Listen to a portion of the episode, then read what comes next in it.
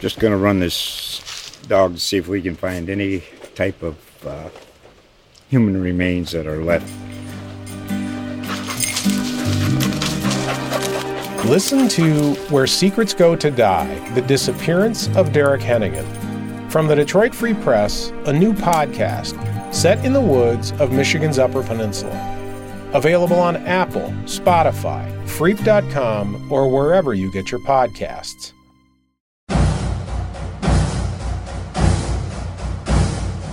Welcome to the special Super Bowl 57 edition of the Chiefs Wire podcast. I'm Ed Easton Jr. On today's episode, I sit down with SiriusXM host Tony Jigsaw Cutillo as he shares his thoughts on the Philadelphia Eagles heading into Sunday's matchup. Also, we check in with Apple Music host LowKey as he shares his thoughts on Rihanna's return to the stage as the halftime show headliner. Chiefs Wire managing editor Charles Goldman sits down with Fox News host Harris Faulkner and Chiefs legendary running back Jamaal Charles. But first, as always, my sit down with Charles Goldman. Do you believe the extra week off will help ease the Chiefs' injury issues? Oh yeah, undoubtedly. Uh, I mean, that extra week off is huge, really for both teams, but especially for the Chiefs. Where, I mean, Clark Hunt said it best. He was like, it, it felt like we had an entire season's worth of injuries in one week, span of one week, practice, then in the game. Um, so they had some serious adversity uh, there leading up to the AFC Championship game and during. But uh, that week off, I think I, I think it's going to help a lot. Um, obviously, we saw the injury report on Wednesday. Everyone except Kadarius Toney was a full participant participant in practice.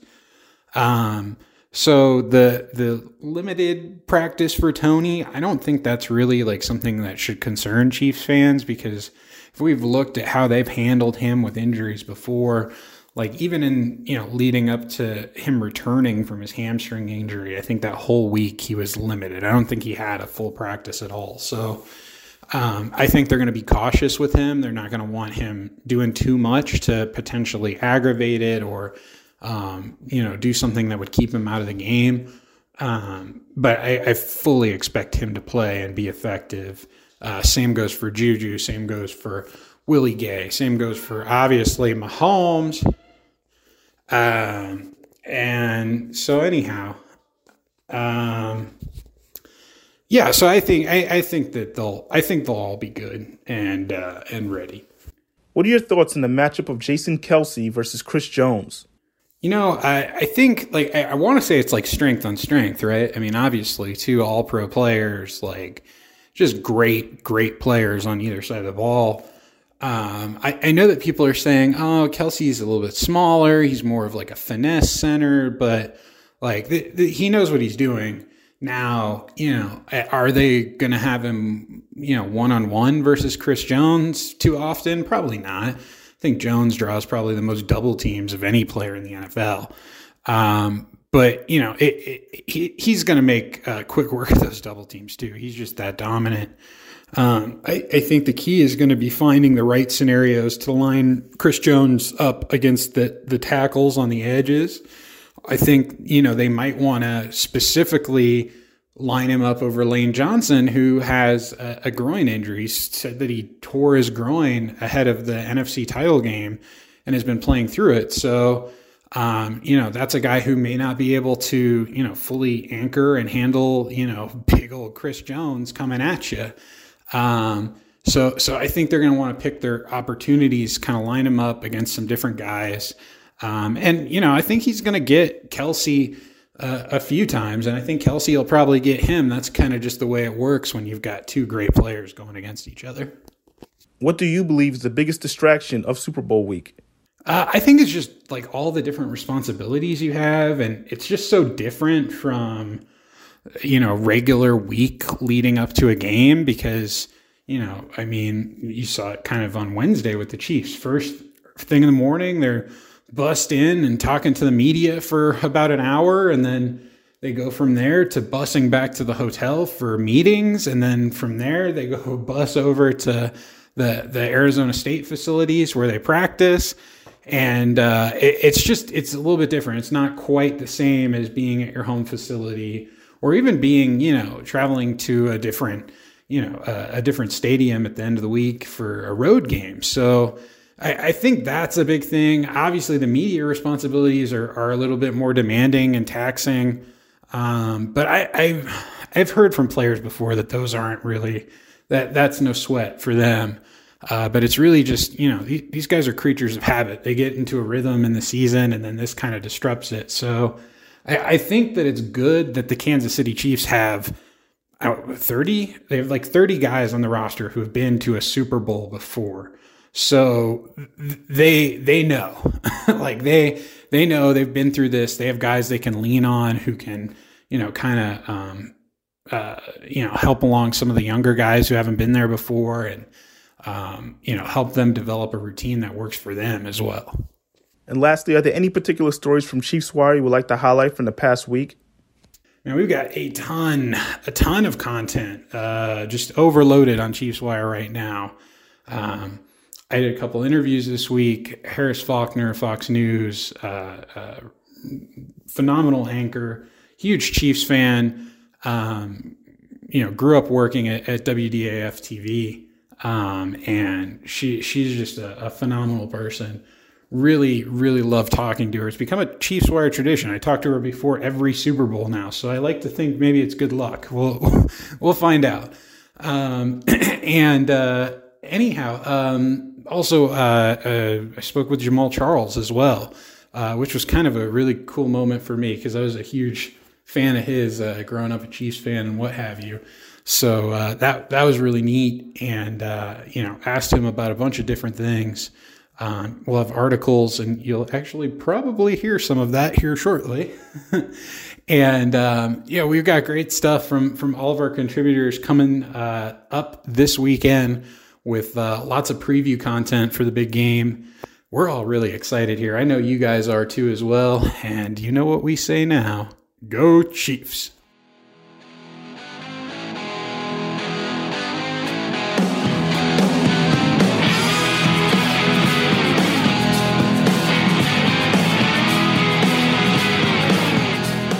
Jamaal, how's it going? Well, how you doing, Charles? Hey, man, it's uh, it's a pleasure to talk with you. I just have to say before we even get started, I've uh, followed your career a long time, and I, I really do uh, uh, have immense respect for your game. It was such a pleasure watching you play. Thank you, man. Thank you, thank you for this uh, love. Yeah, man. So let's just hop right into it. Um, Jamaal, you delivered Chiefs fans uh, a lot of great moments on the football field. But uh, I hear you could be delivering a special uh, moment to fans once again should the Chiefs win Super Bowl 57. Uh, can you tell me a little bit about what you're doing here with Bud Light?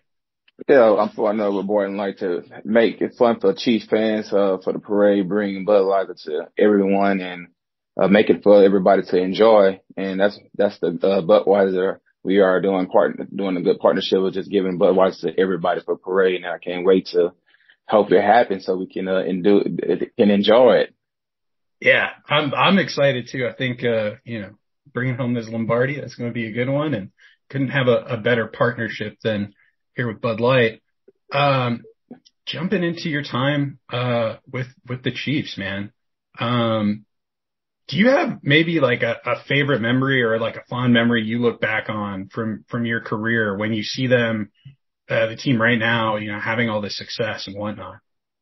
Uh, just, just I was just, uh, just thankful to being part of the organization, you know I'm saying? Cause it shined a light on my career, them being successful and people can go back and see, uh, you know, saying they had some credible players before the dynasty they have now and, and people can go look up highlights of not just me, but any other former chief players that had great success and, and some of the kids that haven't even noticed having been, was born when I was playing, their moms and, and, uh, their moms telling them about them. They go back and watch my highlights. So it just bring on a lot of success on, on the players that been retired instead of the current players right now.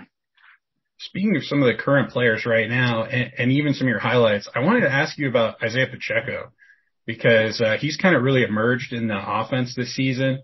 And yep. I, am wondering, like, what, what, are, what are your thoughts on his game? But, but two, like, when you when you watch and and see what you've seen from this season, um, it, I, do you envision that he could have you know the type of success that you had in your career? Oh yeah, I think he definitely can. Uh, that's what Coach Reid and look for. He looks for people that can come impact the game. Don't matter how young you is, don't matter how old.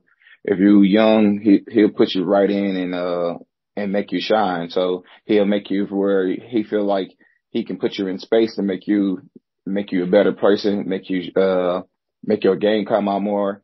And that's what the enemy do. They do a great job of uh they mentoring Isiah right now and Pacheco. They they doing a great job of just letting him shine, let him be him.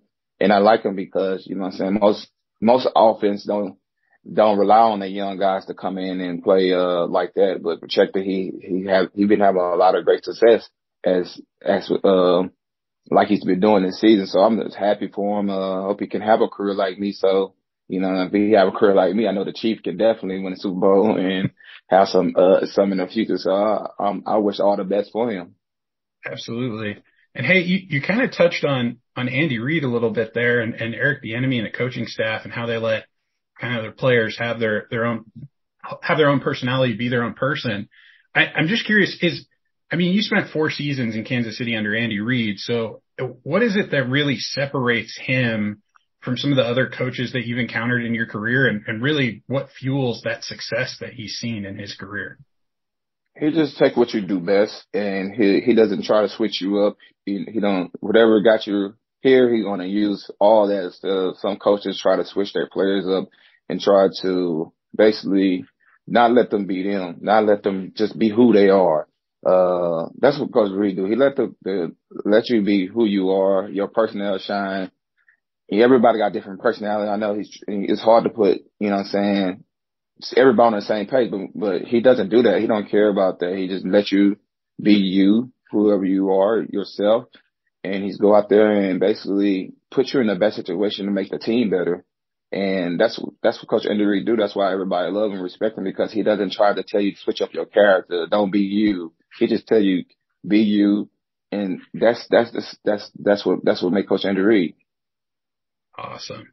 And you know, I, I'm curious, how do you think this Chiefs team is going to attack the Eagles in the Super Bowl? I know, you know, Andy used to get you involved a lot in the screen game and he has one of the most uh, developed screen passing games in, in the NFL. Wondering, could, you think we could see some screen passes in this one? Uh, definitely you, uh, definitely the screen packages and Coach Andy Reid, uh, playbook this, uh, this week coming up.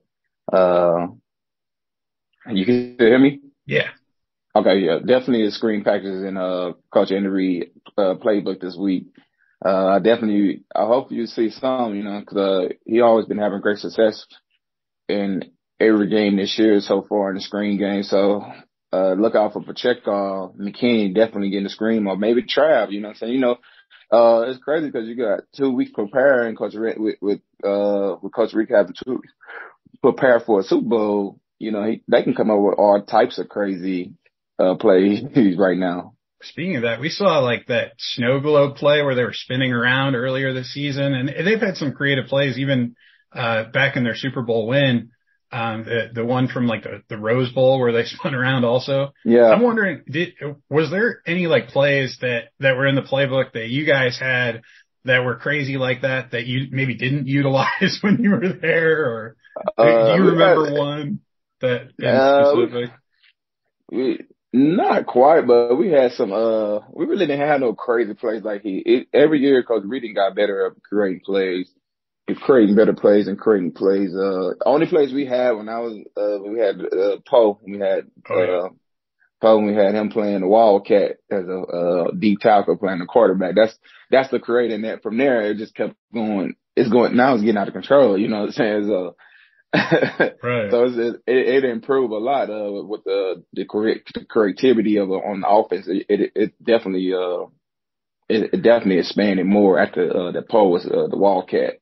Yeah, we might even see them, you know, use might even see them uh, use that one with Khalen Saunders. I think they tried to do it a little earlier this season, or or throw him a pass or something. But uh-huh. it, it was kind of similar to the stuff that Poe did. I remember, I think it was 2015 Christmas when he threw the touchdown pass to Demetrius Harris. Yeah, that was mm-hmm. that was a cool, that was a cool one. That's when it started going crazy from right there. Well, Jamaal, I, I know we only have a few minutes left here. I, I want to ask you what what's your prediction for the game? What do you, what do you think's happening in the Super Bowl? Who's winning? Who's bringing home the Lombardi? Uh, I know you hope it's the Chiefs.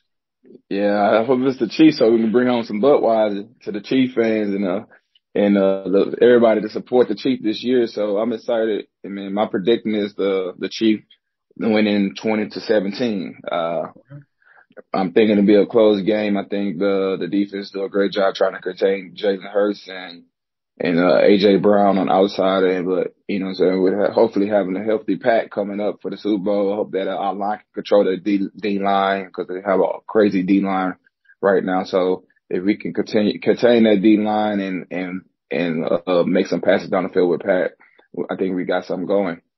I, I like to hear it. I love to hear it. Well, Jamaal, uh, it's been a pleasure chatting with you, and uh, thanks for taking this time. And go Chiefs! Thank you, thank you.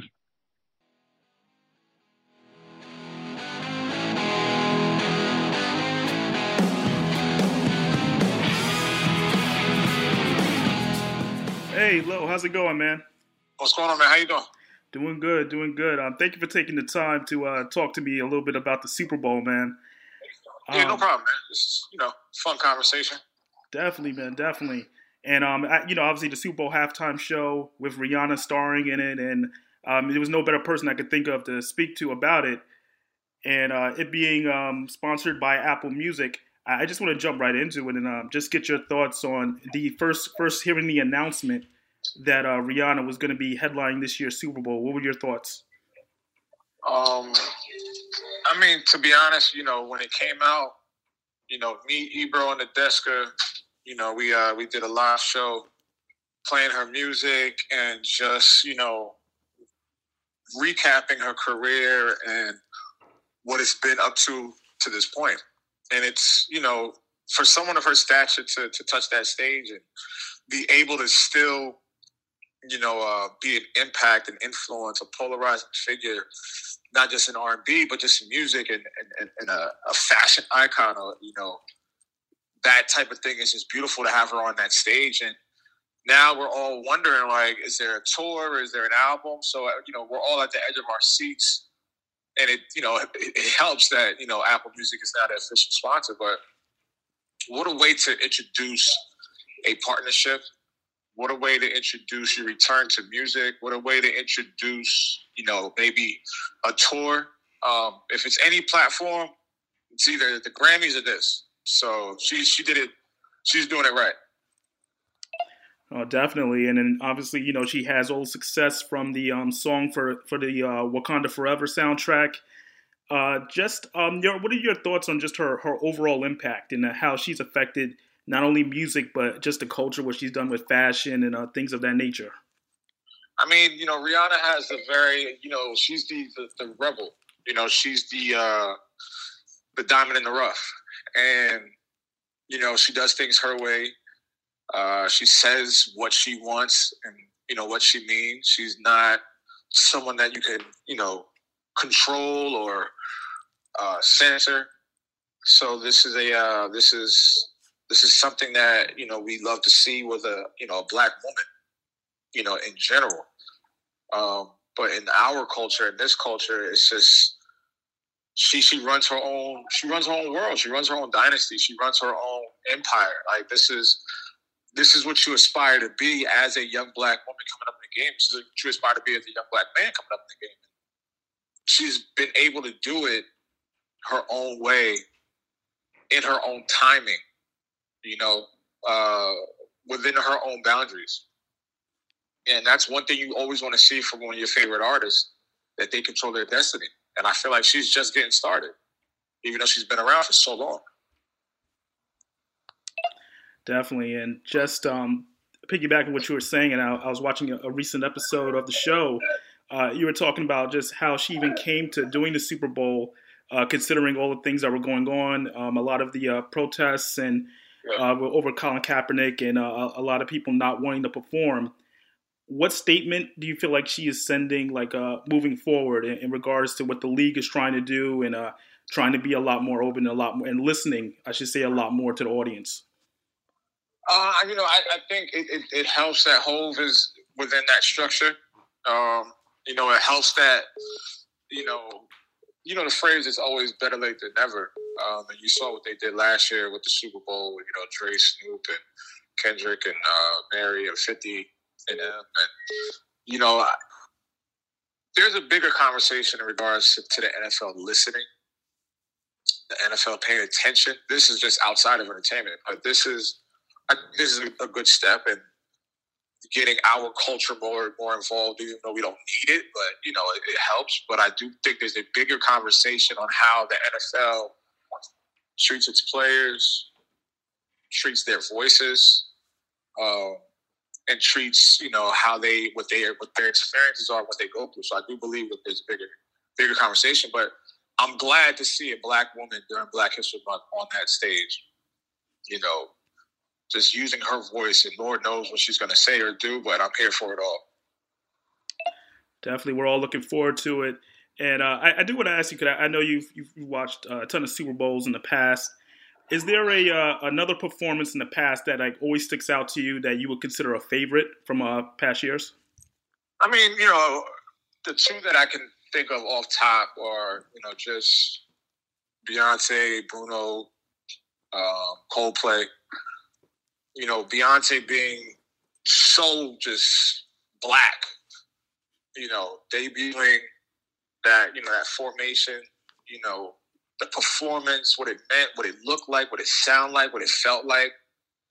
Then you know you get on the stage and she's having a dance off with Bruno Mars and he's paying homage to like New Jack Swing era and MC Hammer and you know he's doing that. So it was just like so many different elements of our culture being thrown on that stage and being represented in a beautiful way.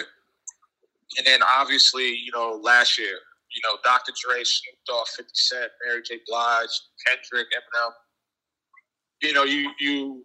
The, I think one of the biggest things to me is like the floor design because it showed an exact replica of the map of what Los Angeles is, and because you have two iconic figures, three, I'm sorry, three iconic figures from that city up there representing hip hop in front of the world like that and they get to see exactly where you come from. They get to feel the dances and the outfits and the, the slang and the, the gang culture. It's like you get to feel like for about 15 minutes, I was a resident of Compton or I was a resident of Crenshaw. I was a resident of, you know, just Watts or whatever the case is. And it's just beautiful that our artists that are that, you know, that old and I don't mean this in a bad way, that can still get up there and still represent us and still can show the world that the longevity is just getting started. You know, we could still rock the songs from 1992, 1993, but then have our, you know, the young king Kendrick up there rock out. So hip hop is just a, a beautiful, you know, bridge of language and, and, and longevity. So those two stick out to me. But that that last year was just phenomenal. That's you, you you pray that you get to see something like that again. And I hope we get to see something like that this year with Rihanna. We don't know where she's gonna go with it, but you know, I hope it's an extension of what we saw last year. You know, just a bunch of kings and queens on that stage representing in front of the world. I agree completely. And, you know, we're celebrating 50 years of hip hop. So uh, anything's possible. I know they've been very uh, quiet about certain surprises, but yeah, we should definitely expect something. But uh, before I let you go, man, I know you very busy right now, but uh, I have a fun question for you because uh, recently during the uh, the beginning of the week, in terms of the media scrums that they do for Super Bowl, a mm-hmm. question was asked to Patrick Mahomes about what songs he listens to to get you know to get him hype.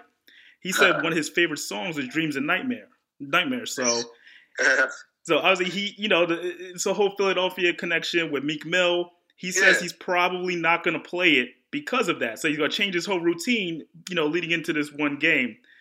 Um, I, I, just kind of just want your, your opinion on that. And uh, do you feel like uh, is there another song or any other songs that pop in your head that would, you know, if you were an athlete getting ready for a big game like this, that would get you ready?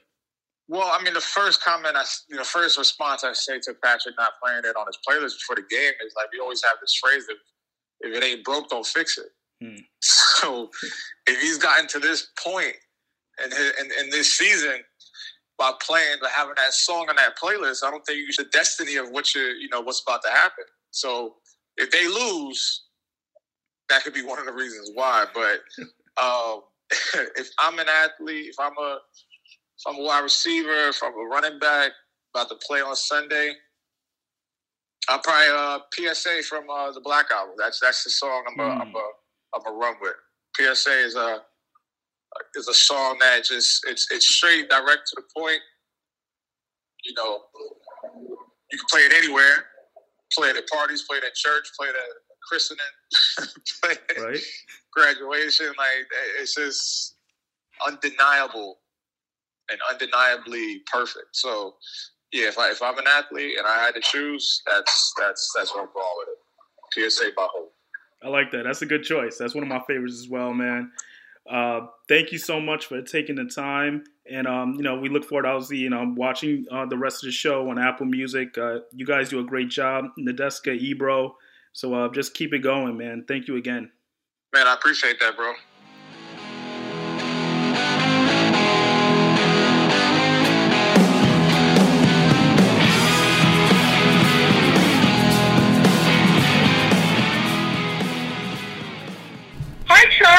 Hi, Harris. How are you? I'm well. How are you? How are we all? Uh, I'm ready for this Super Bowl. I think. oh my goodness! I I am so excited that the city gets to experience this again, and I just hope that Patrick's going to be okay. You know, I uh, I get the indication that he's going to be just fine. Oh yeah. Oh good. Good.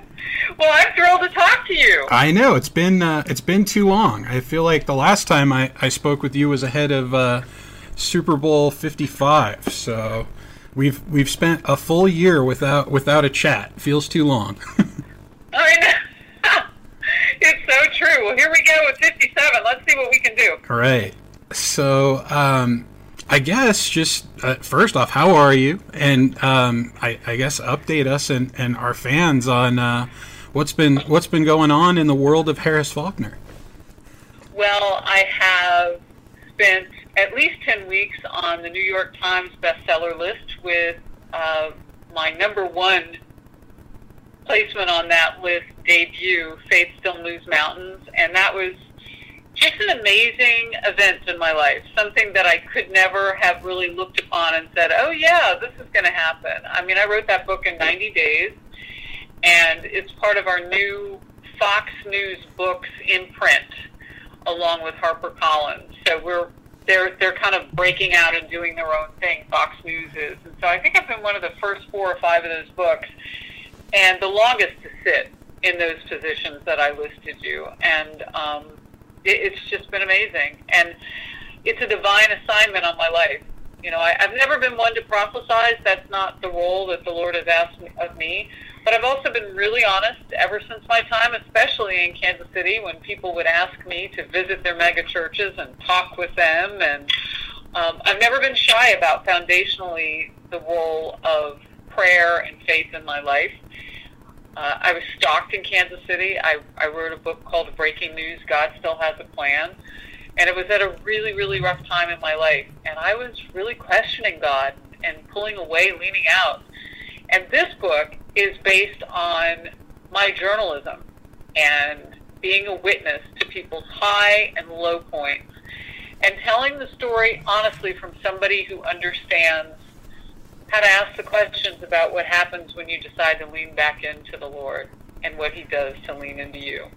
So it's just been amazing. It's not about me, it's about other people and their faith walks. And I think that's what the reading public needed because I, books are arriving in my office now for me to autograph. I have done book signings, I've done, I've done events, I've gone everywhere. I haven't come to Kansas City yet, and I want to do that if they want me. Oh, I'm um, sure they do.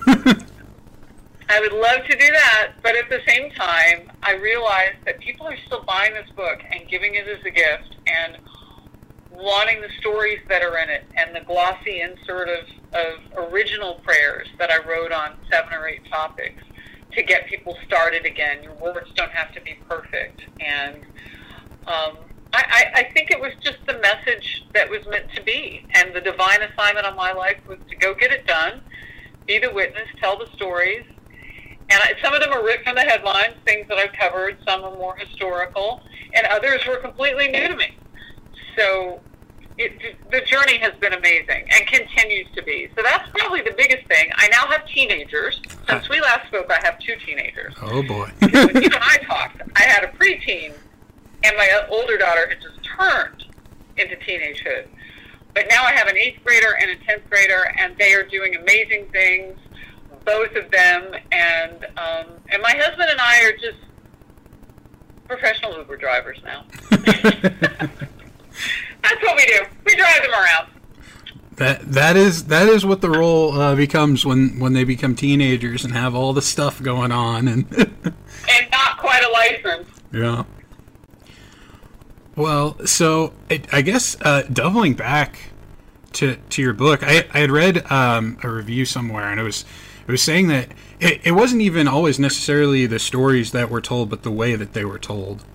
And um, I'm I'm just curious, um, you know, looking at what we saw at the end of the NFL season with the entire NFL world and even beyond the NFL world unified in prayer for, for Bill's safety Damar Hamlin. I'm just curious your reaction seeing all that unfold um, and, and, you know how that maybe even fits in um, with some of these stories that, that you helped tell. Well, I wasn't surprised by it. I had just before that happened interviewed Tim Kennedy, who was a um, football coach whose case went all the way to the U.S. Supreme Court late last year, trying to fight to keep his job as the football coach, who also prayed with his um, his players. And it took several years to go through all the courts, reach the U.S. Supreme Court, and they ruled in his favor. And that sent spiritual shockwaves through the system because what Damar Hamlin reminded us of is how dangerous that sport is. And if you think it's dangerous in the NFL, where you've got millions of dollars per player worth of gear, imagine how it is for younger kids and high schoolers, where you don't have all of that, where you don't have life-saving doctors on the field. Um, and, and parents pray all the time in those instances. I have a young gymnast that girl can fly. She just won her first solid gold medal because usually at the younger ages they just give you something that's painted gold. Yeah. But at 13, she got a nine seven on the ball. Like she she can ball. Okay. And she's been doing this since she was eight, and I'm so proud of her. But my prayer is not about winning. It's always about her being happy in her sport, doing it for as long as she can do it, and being healthy while at it.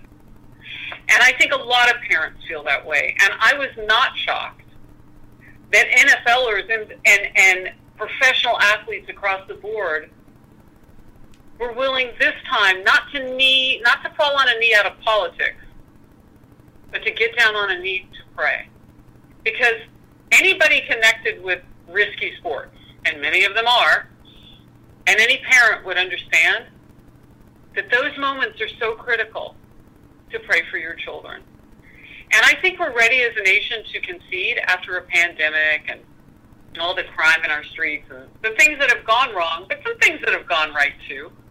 That Damar Hamlin story with prayers answered. It was beautiful to see people come together and a reminder that when we do, the Lord leans into us. And for that occasion, it was all about Damar. And I'm I'm so proud to be on a team of spiritual warriors across the board who are not shy, who are not apologetic at all for being in the public eye and strong in our faith.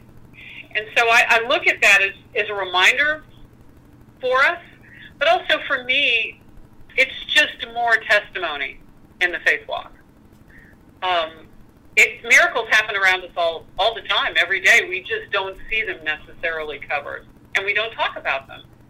I think the gossip and the negative stuff is what we tend to be, you know, through social media and so on and so forth. It's what we tend to be inundated with. But can you imagine a social media page all about miracles and that's all they ever did? Set up like Twitter? Yeah. Oh, I think it would be bigger than Twitter.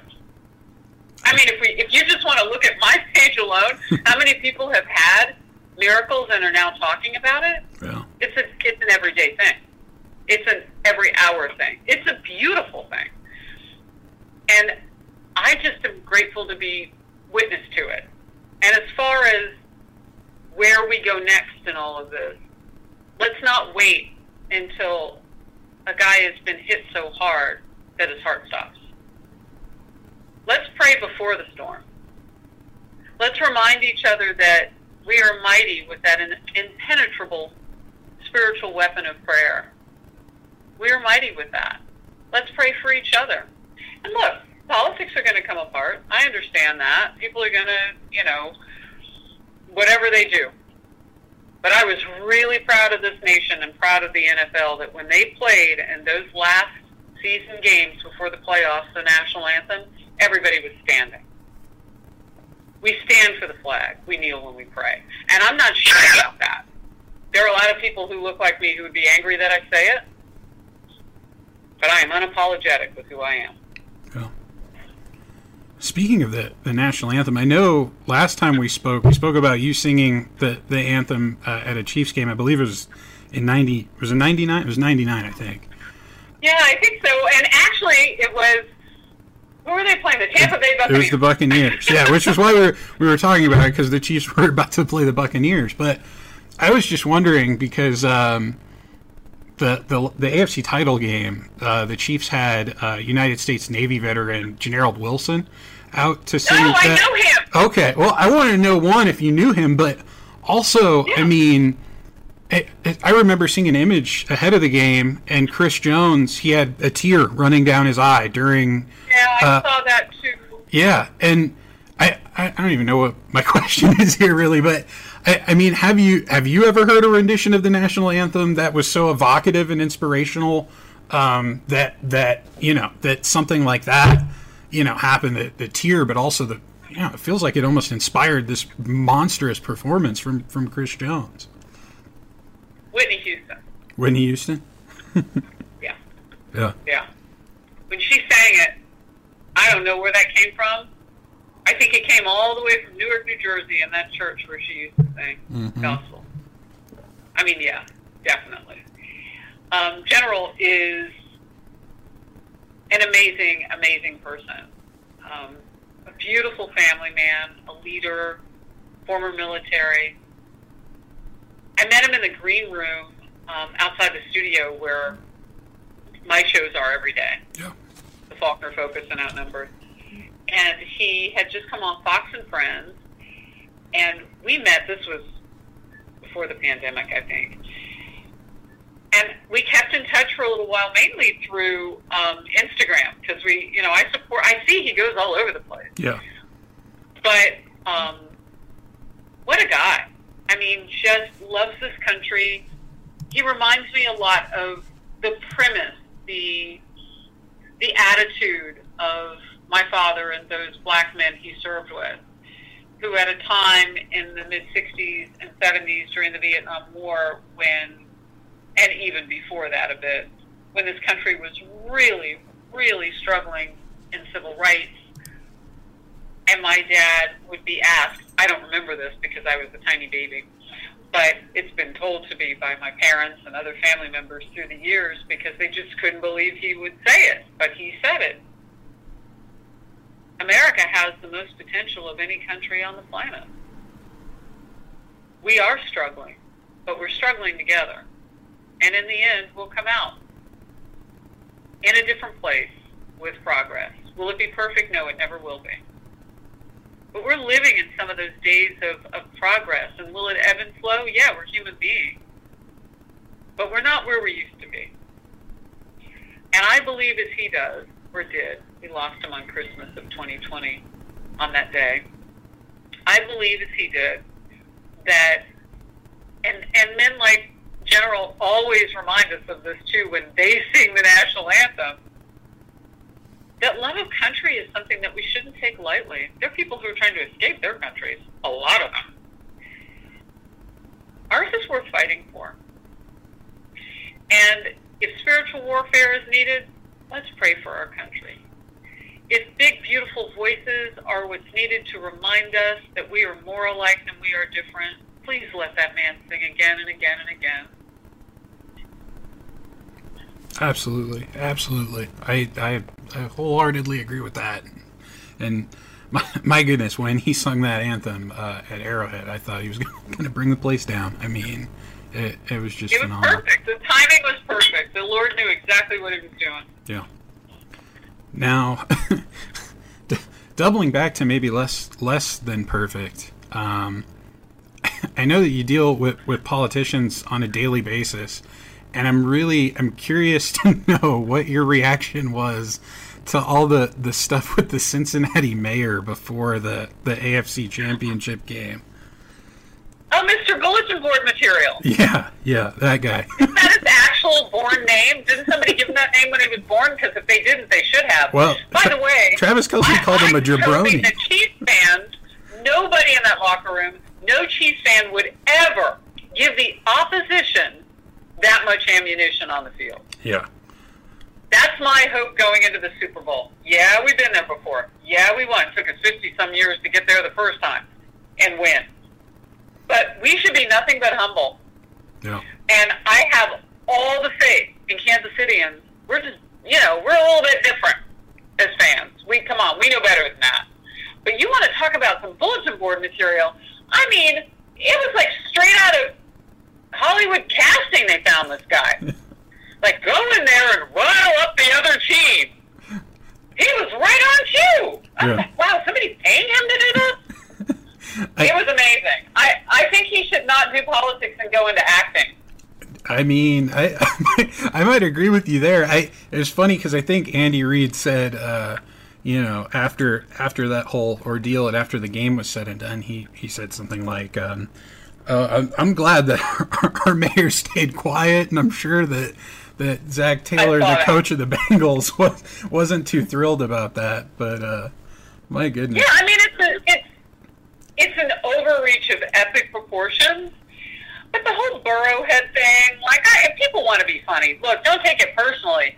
But when the mayor, when the mayor says a man is owned by another man, I mean, you just have to question his judgment. yeah, that, that that was a little bit, a little bit. I mean. I don't know where he thought he was going. I don't know if he thought people would think that that was funny, that it was inspiring. But I saw social media tweets. I even saw it on friendly Instagram. right? Cincinnatians were not happy. No, And I I mean, I don't know what they thought was going to happen, but they did not think their mayor was going to say that. Yeah. He didn't represent them well, and um, but he said other stuff too, because I know they had a rally and he was feeling it. He it was a whole dive with this mayor. Yeah. Um, I haven't really heard much from him. Has he said anything since? You know, I think um. I think he actually took it pretty well uh, with with the loss and everything, and, and handled that a little bit better than than than he did uh, the the whole trash You know talking what? scenario to begin They with. have a heck of a team, and that quarterback and and they're t- they're really a special group of players. And I would hope that that mayor would show some leadership and say, "Look, I may I may have I may not have helped your cause, but I believe in you." Yeah, I Maybe think he can do that. I- That'd be classy, right? I, I think it would. I think it would. So, I mean, this year, I, I, I'm curious your perspective on the Chiefs. Um, having been a, a fan for so long, this was supposed to be kind of a, a rebuilding year for for Kansas City. You know, they traded away Tyreek Hill, let some other veterans go in free agency, and you know they drafted a bunch of this this wave of young talent. Are you at all surprised to see them back in the Super Bowl, all things considered? Well, they brought in great players, and as we saw with some quarterbacks, um, Patrick Mahomes was at spring training, or not spring training, excuse me, was at was at training camp this summer, and really got to know those receivers and those running backs. Yeah. Um, I won't name names, but there's at least one quarterback who thought he didn't need to do that. And, uh, um, so I, I do think that Tyreek Hill is very very special. But when you bring in no fewer than eight to ten other people, they don't all do the same job. So I kind of always got confused when people would say, "Oh, look, it took you know all these people to replace Tyreek Hill." Actually, it didn't. You can't replace a talent like that. What you can do is reorder your game. It, you know, if, if suddenly they lose Patrick Mahomes, you see Chad Henne went down there and got that 98 yard touchdown, right? Right. Yeah, because dude went out. And what do we do now? I, I think Andy Reid is so gifted, and I, I think Eric Bieniemy. I think those guys are so gifted that it is amazing what the defense and offense can do. You need a leader, and Patrick Mahomes is special. And he was the first one to congratulate Chad Henne. And and I'm sure those guys talk all the time about what it's going to be like if we switch up. And I just feel like Andy Reid has them prepared. Patrick has the leadership, and he's got some people who stayed. I mean, look, Travis Kelce. If he, he's as much of an important player on that team as Tyreek Hill ever was now. Yeah. Time and grade. And now he's leading the NFL and all these stats. I can't even keep up with them all. But Seems um, like every week he's breaking a new record. Yeah, and I mean, God bless them. I know I do this for a living, and you know, doing the news. Sometimes you, you talk about all those stats and things um, because you want to give people a little something extra as they watch whatever they're watching. Yeah. And some of the games were defense battles. Like these, not all of them were really high scoring. So you got to talk about something. I mean, their defense is so good now yeah. that when they play team, I thought the first half of the Cincinnati game, I wasn't really sure well, what's going to happen here. Is anybody going to score more? Yeah. like what's going on? And it is because Kansas City has worked on the rest of its game. Yeah. Um, and as you saw with Joe Burrow, I mean, that's another guy who's a great leader. He's in there with their with his guys. Yeah.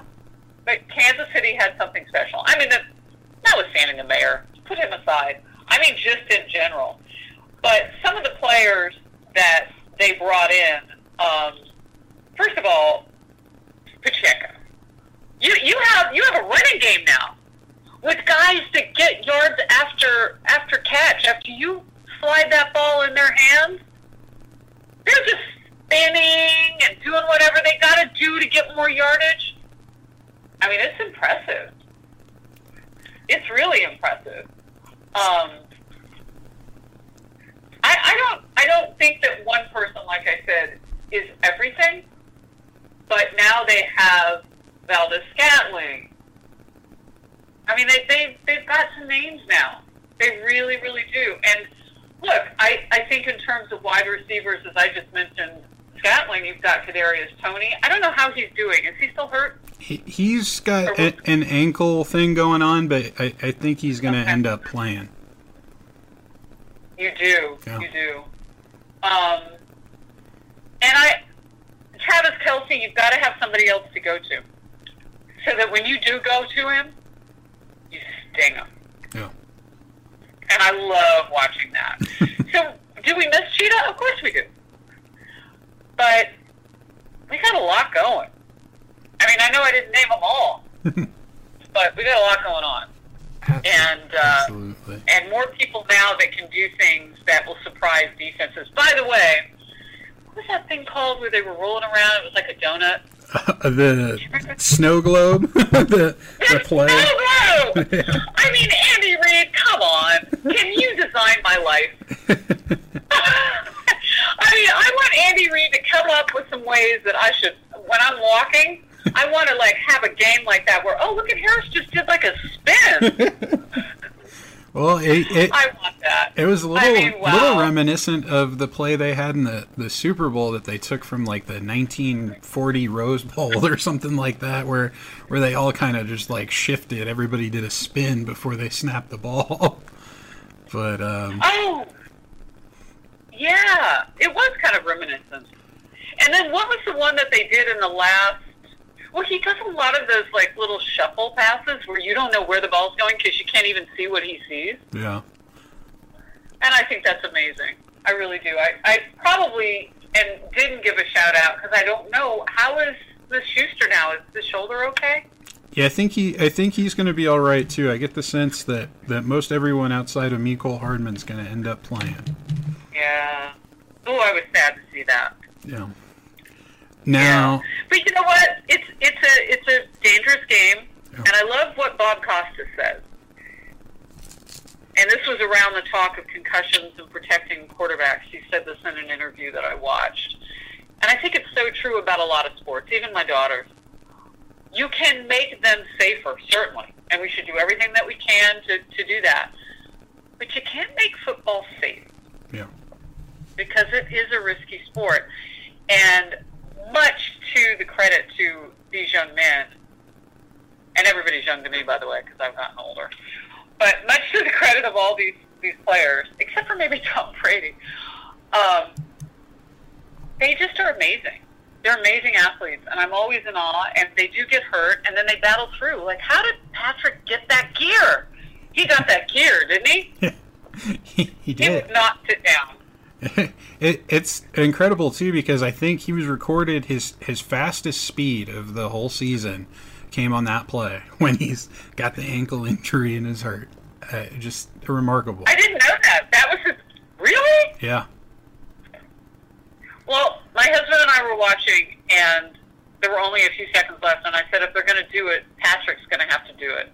And we both went, can that happen? And a few seconds later, it happened. it happened. Yeah.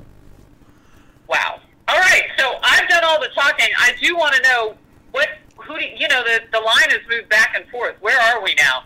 Uh, Who's going to win? I, I think right now Philly is still favored. Um, I, Really? I I don't agree with that, but I Well, their uh, quarterback is good. yeah.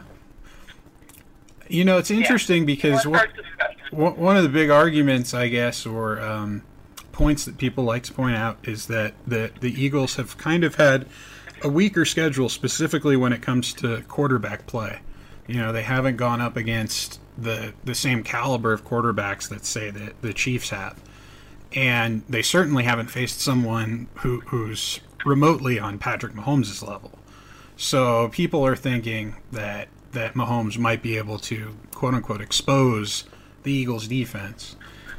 Um, I, I I'm not so sure I'm there, but I think this game's going to be higher scoring than than even Vegas is anticipating. Really? Yeah. Well, um, didn't they play San Diego? Um, no, they, I don't think they played Los Angeles this year. I think what the the I think the best quarterback by by uh, quarterback rating that they faced was Dak Prescott with the Cowboys. And that, Oh, was, that, was, yeah. that was a couple weeks back, and and he was able to put up 40 points on their defense. Mind you, I don't think that Jalen Hurts was playing in that game, or maybe that was the He game that he playing got in hurt. that game. Yeah. So, yeah, he look, wasn't playing in that game. certainly And a if you different keep the ball out of his hands, Philly does not have the defense that Kansas City has. But you know, the mobility is is is always the question because Jalen Hurts is one of the fastest in the NFL, Yeah.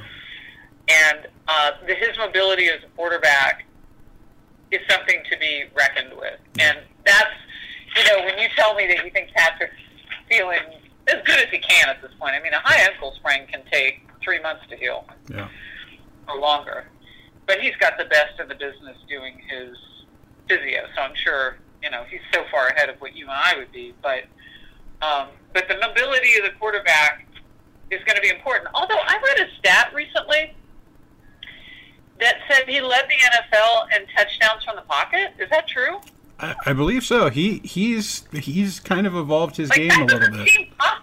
I mean, he's always been really good from from the pocket, but um, he he uh, this year especially without you know having that safety net of of, of Tyreek Hill, having all these new guys, he's uh he's kind of evolved his game a little bit.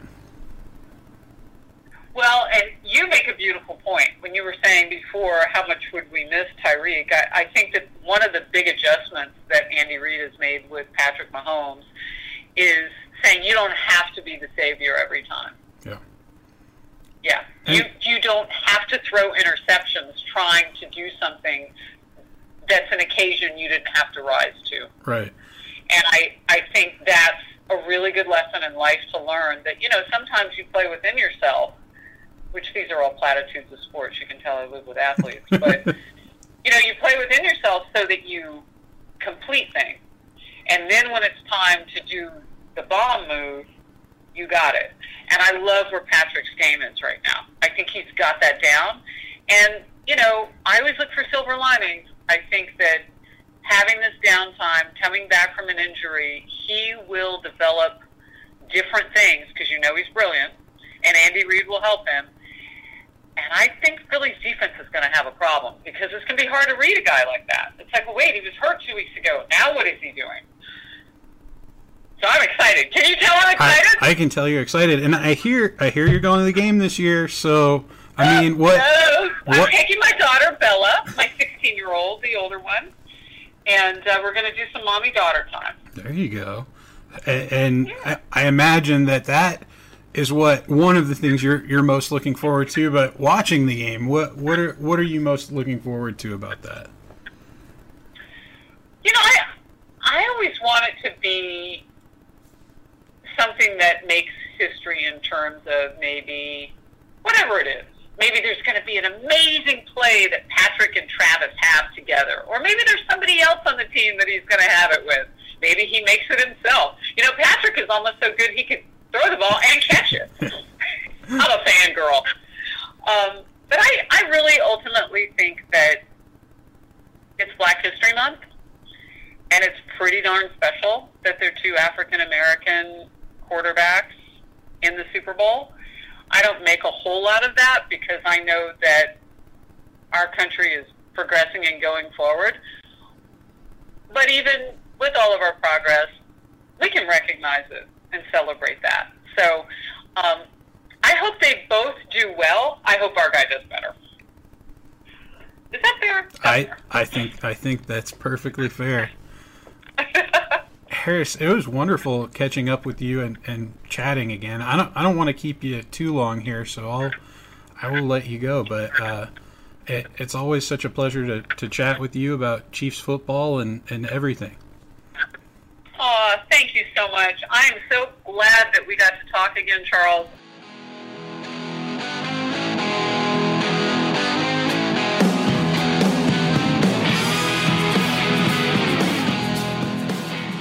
Hey, Tony, how's it going? This is Ed from Chiefs Wire. Hey, Ed, what's up, buddy? How are you? Big game this Sunday. Uh, I just want to get your initial thoughts on just the Eagles making it this far to the um, back to the Super Bowl. Yeah, listen, it's been a, a, an exhilarating year to say the least, right? I mean, this is something that I would say outside of Philadelphia, a lot of people didn't expect. Uh, I will say I'm in the minority a little bit because uh, there was a lot of people talking 10, 11 wins, and I, I was consistently saying uh, 12 to 13. I thought this team was a lot better than people were giving them credit for. A lot of people were basing a lot of their perception on the fact that Jalen Hurts finished pretty poorly in the, the Tampa Bay playoff game last year, and they weren't sure what to make of him. But um, being a hard worker and being a student of the game, he's just continued to lead this team. Uh, and it's really hard to, to turn a blind eye to see how much success that they've been, able to have this year. Definitely, and I, I, do believe like before the injury, he was highly favored in regards to the MVP voting. Uh, so that you know, he still had a great season, but it would have been interesting if he didn't have the injury and he would have played those uh, last couple of games. Yep. But uh, No, I, I, I agree. But uh, just taking a look at the offense in general, um, what do you think? Uh, just besides Jalen Hurts, uh, what has gotten this this team like gotten them together and uh, just to be so efficient with the wide receivers? Obviously, the addition of Brown and and uh, just they've gotten so so many different places uh, on the team that they, that they've gotten improvements from. So, what did you see from your point of view? Yeah, you know, it's, it's a great question because, you know, if you guys know the, you know, the history of Philadelphia Eagles, you know, in my opinion, the greatest quarterback to ever play for the Eagles is Donovan McNabb. And the one thing that Five never had was a supporting cast until they finally traded for T.O. and that lasted a year and a half, right? So, you know, they finally, in this generation, said, you know what, we're going to give Jalen as many weapons uh, as he can have at his disposal to be that next guy. No excuses, right? If if, if he was going to come into this season and not have a good year, it was going to be because of Jalen Hurts, not because of a supporting cast. And the one thing I will say is I have a ton of respect for Andy Reid. I, I love Andy Reid as a coach. Uh, you know, sometimes people's time just you know, wears thin. You have to move on, and he's doing great things again in Kansas City. But the one thing he always said, the first free agent signing for Andy Reid in the Philadelphia Eagles era was Jon Runyan. And the first thing he said was, you build teams through the trenches. That's how you win games. And that's the one thing that has continued to be the, the, the all star platform for the Philadelphia Eagles. And, and that's because we have three Pro Bowlers on the offensive line. And, you know, our defensive line led the league in sacks. And, and, and that's our strength. So I think that's going to be, you know, the important part of this game. It's going to be basically our offensive line against the defensive line you know, of the Kansas City Chiefs and vice versa. And I think that offensive line is, is, is why we've been so successful. You know, I'm happy you brought that up because one of the big matchups that I'm looking forward to is uh, Jason Kelce and Chris Jones. Uh, yeah. Those two should be uh, meeting each other a lot during the game. Uh, what do you expect uh, from that situation? Obviously, Chris Jones having a great season. What do you expect in regards to the way they're going to try and block him this time around? Yeah, you know, it's it, it's a great a great topic. I, you know, I was talking about this the other night on another program I was on, and, and I think you know, trying to be unbiased. You know, obviously, you know that our offensive line is anchored by two studs and Jordan Mailata and Lane Johnson, and and this is going to be a different task because now that that pass rush is going to come off the middle, uh, you know, mm-hmm. with Chris Jones. So now Isaac Seumalo and, and, and Dickerson and Kelce are going to have a tall order in front of them. Now, I will say it's hard for me yeah, I'm not going to say I feel comfortable, but what I will say is I, I, I, am not as scared only because I trust our Pro Bowl middle. But I will say that Chris Jones is one of my favorite players on the defensive line. He's having an unbelievable year. Reminds me of Fletcher Cox four years ago in his prime. Mm. Um, he's just basically unstoppable. So I think you're going to see one thing I will say, I think you're going to see a lot of, double teams, which is odd for the Eagles, and because I think they're going to hold in Dallas Goedert to block a little more on the edge, which is going to push that that right guard over with Kelce to kind of be able to chip and, and double team at Chris Jones. I think that's the only way they're going to be able to contain him. Yeah, I can definitely see that, and uh, just by seeing uh, what we see from Nick Sirianni, he's very aggressive. He's not afraid to take some chances. Um, what is something that you you've enjoyed about him as the head coach? Yeah, man, I'll tell you, you know, it's funny, you know, for people, and, and, and, I'm one of those people that I'm fully transparent when I say I'm wrong, I'm wrong, and, and I I blasted the Nick Sirianni hire when he hmm. got up in front of that podium and couldn't string a couple words together. I was like, who hired this dope man? This is this is unbelievable. Like this is really our head coach, and I'll tell you what, man, this from the the, the attitude to to the aggression. Uh, you know, and, and, and this is what I'll say. The one thing that I think that nobody is is put in perspective in the national narrative is there is a ton of guys on this Philadelphia Eagles team that are in one year deals, which means they need to get paid next year. So if you're for for a head coach to be able to preach a team culture with seven to 12 guys that are on the, the level of trying to get paid and, and taking the individuality out of it, it, it is, it is a, a, trophy in itself. And, and the one thing, uh, you know, to get back to your actual question that I really loved about Sirianni is he's not afraid to change it up. Mm-hmm. You know, it, you know, he if something's not working, you know, he he's quick on the adjustment. Let's do something different. Um, you know, we've watched this in a couple games, and I think it's going to happen in this game where you're going to see Jalen Hurts run a lot more uh, than he's had because I think that's the only way we're going to be able, you know, to basically score most of our points at the beginning against the Chiefs. I definitely hear that, and uh, just looking at the other side of the ball and having to slow down Patrick Mahomes and the uh, Chiefs offense. The the defense obviously is known for uh, rushing the passer. Um, I, I, believe broke the record for uh, for sacks. So when you see the way um, the defense is set up for the Eagles, what's the biggest obstacle with trying to contain Patrick Mahomes? No, I think the biggest obstacle is, is, is trying to contain Patrick Mahomes. It's simple. He's future Hall of Famer, right? I mean, you know, I, you know, listen, I love Jalen Hurts, and, and I think Jalen Hurts' future is extremely bright, but he's not Patrick Mahomes. Patrick Mahomes is on a stage all by himself. And one thing I will say, you know, for everybody out there in Kansas City that hasn't watched the Philadelphia Eagles, I think the one matchup to watch is, you know, we, we have a guy that doesn't get a lot of play – Uh, in, in notoriety in Avonte Maddox, and we hmm. have another guy in C.J. Gardner Johnson that you know we traded for from the Saints, who led the league in interceptions before he got hurt as well.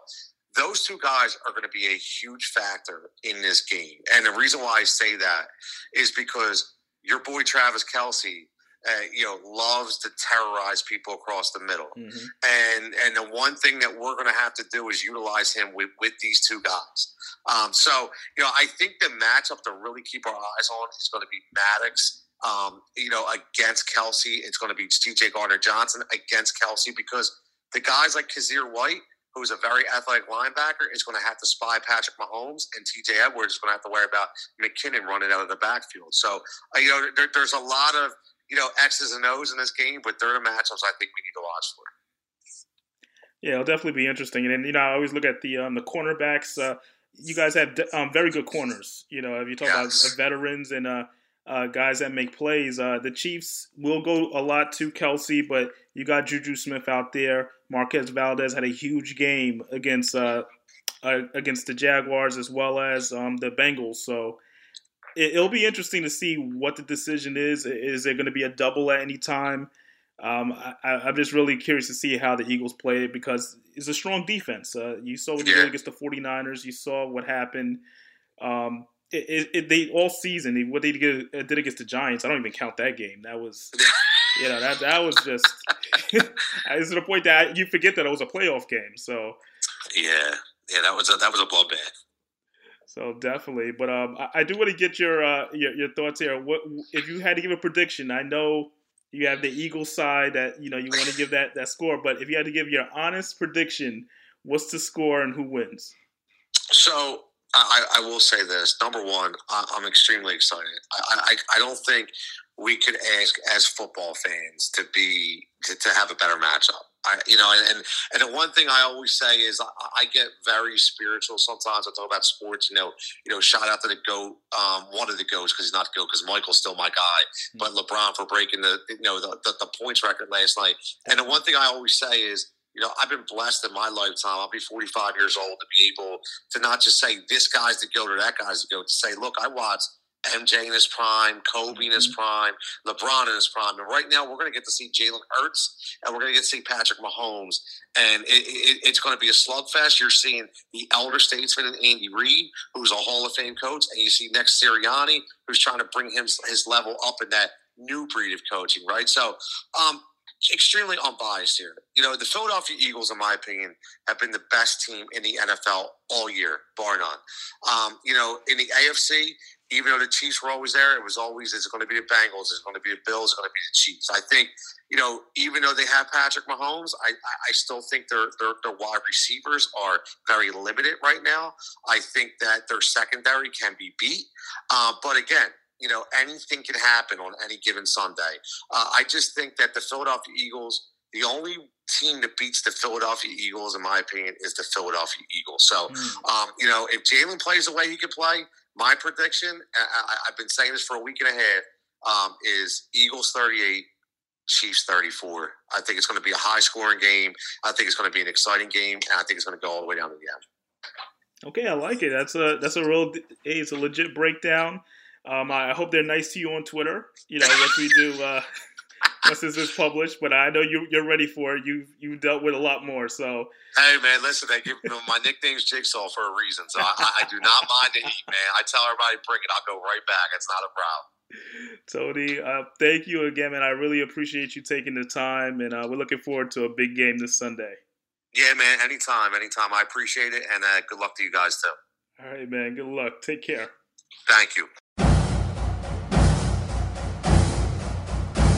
I want to take a moment and thank our guest, Tony Jigsaw Cutillo of SiriusXM, for sharing his thoughts on Philadelphia, LowKey from Apple Music, Harris Faulkner from Fox News, and legendary Chiefs running back Jamaal Charles. Do not forget to follow us on Twitter at The Chiefs Wire. I'm Ed Easton Jr. Check us out next week and enjoy the Super Bowl.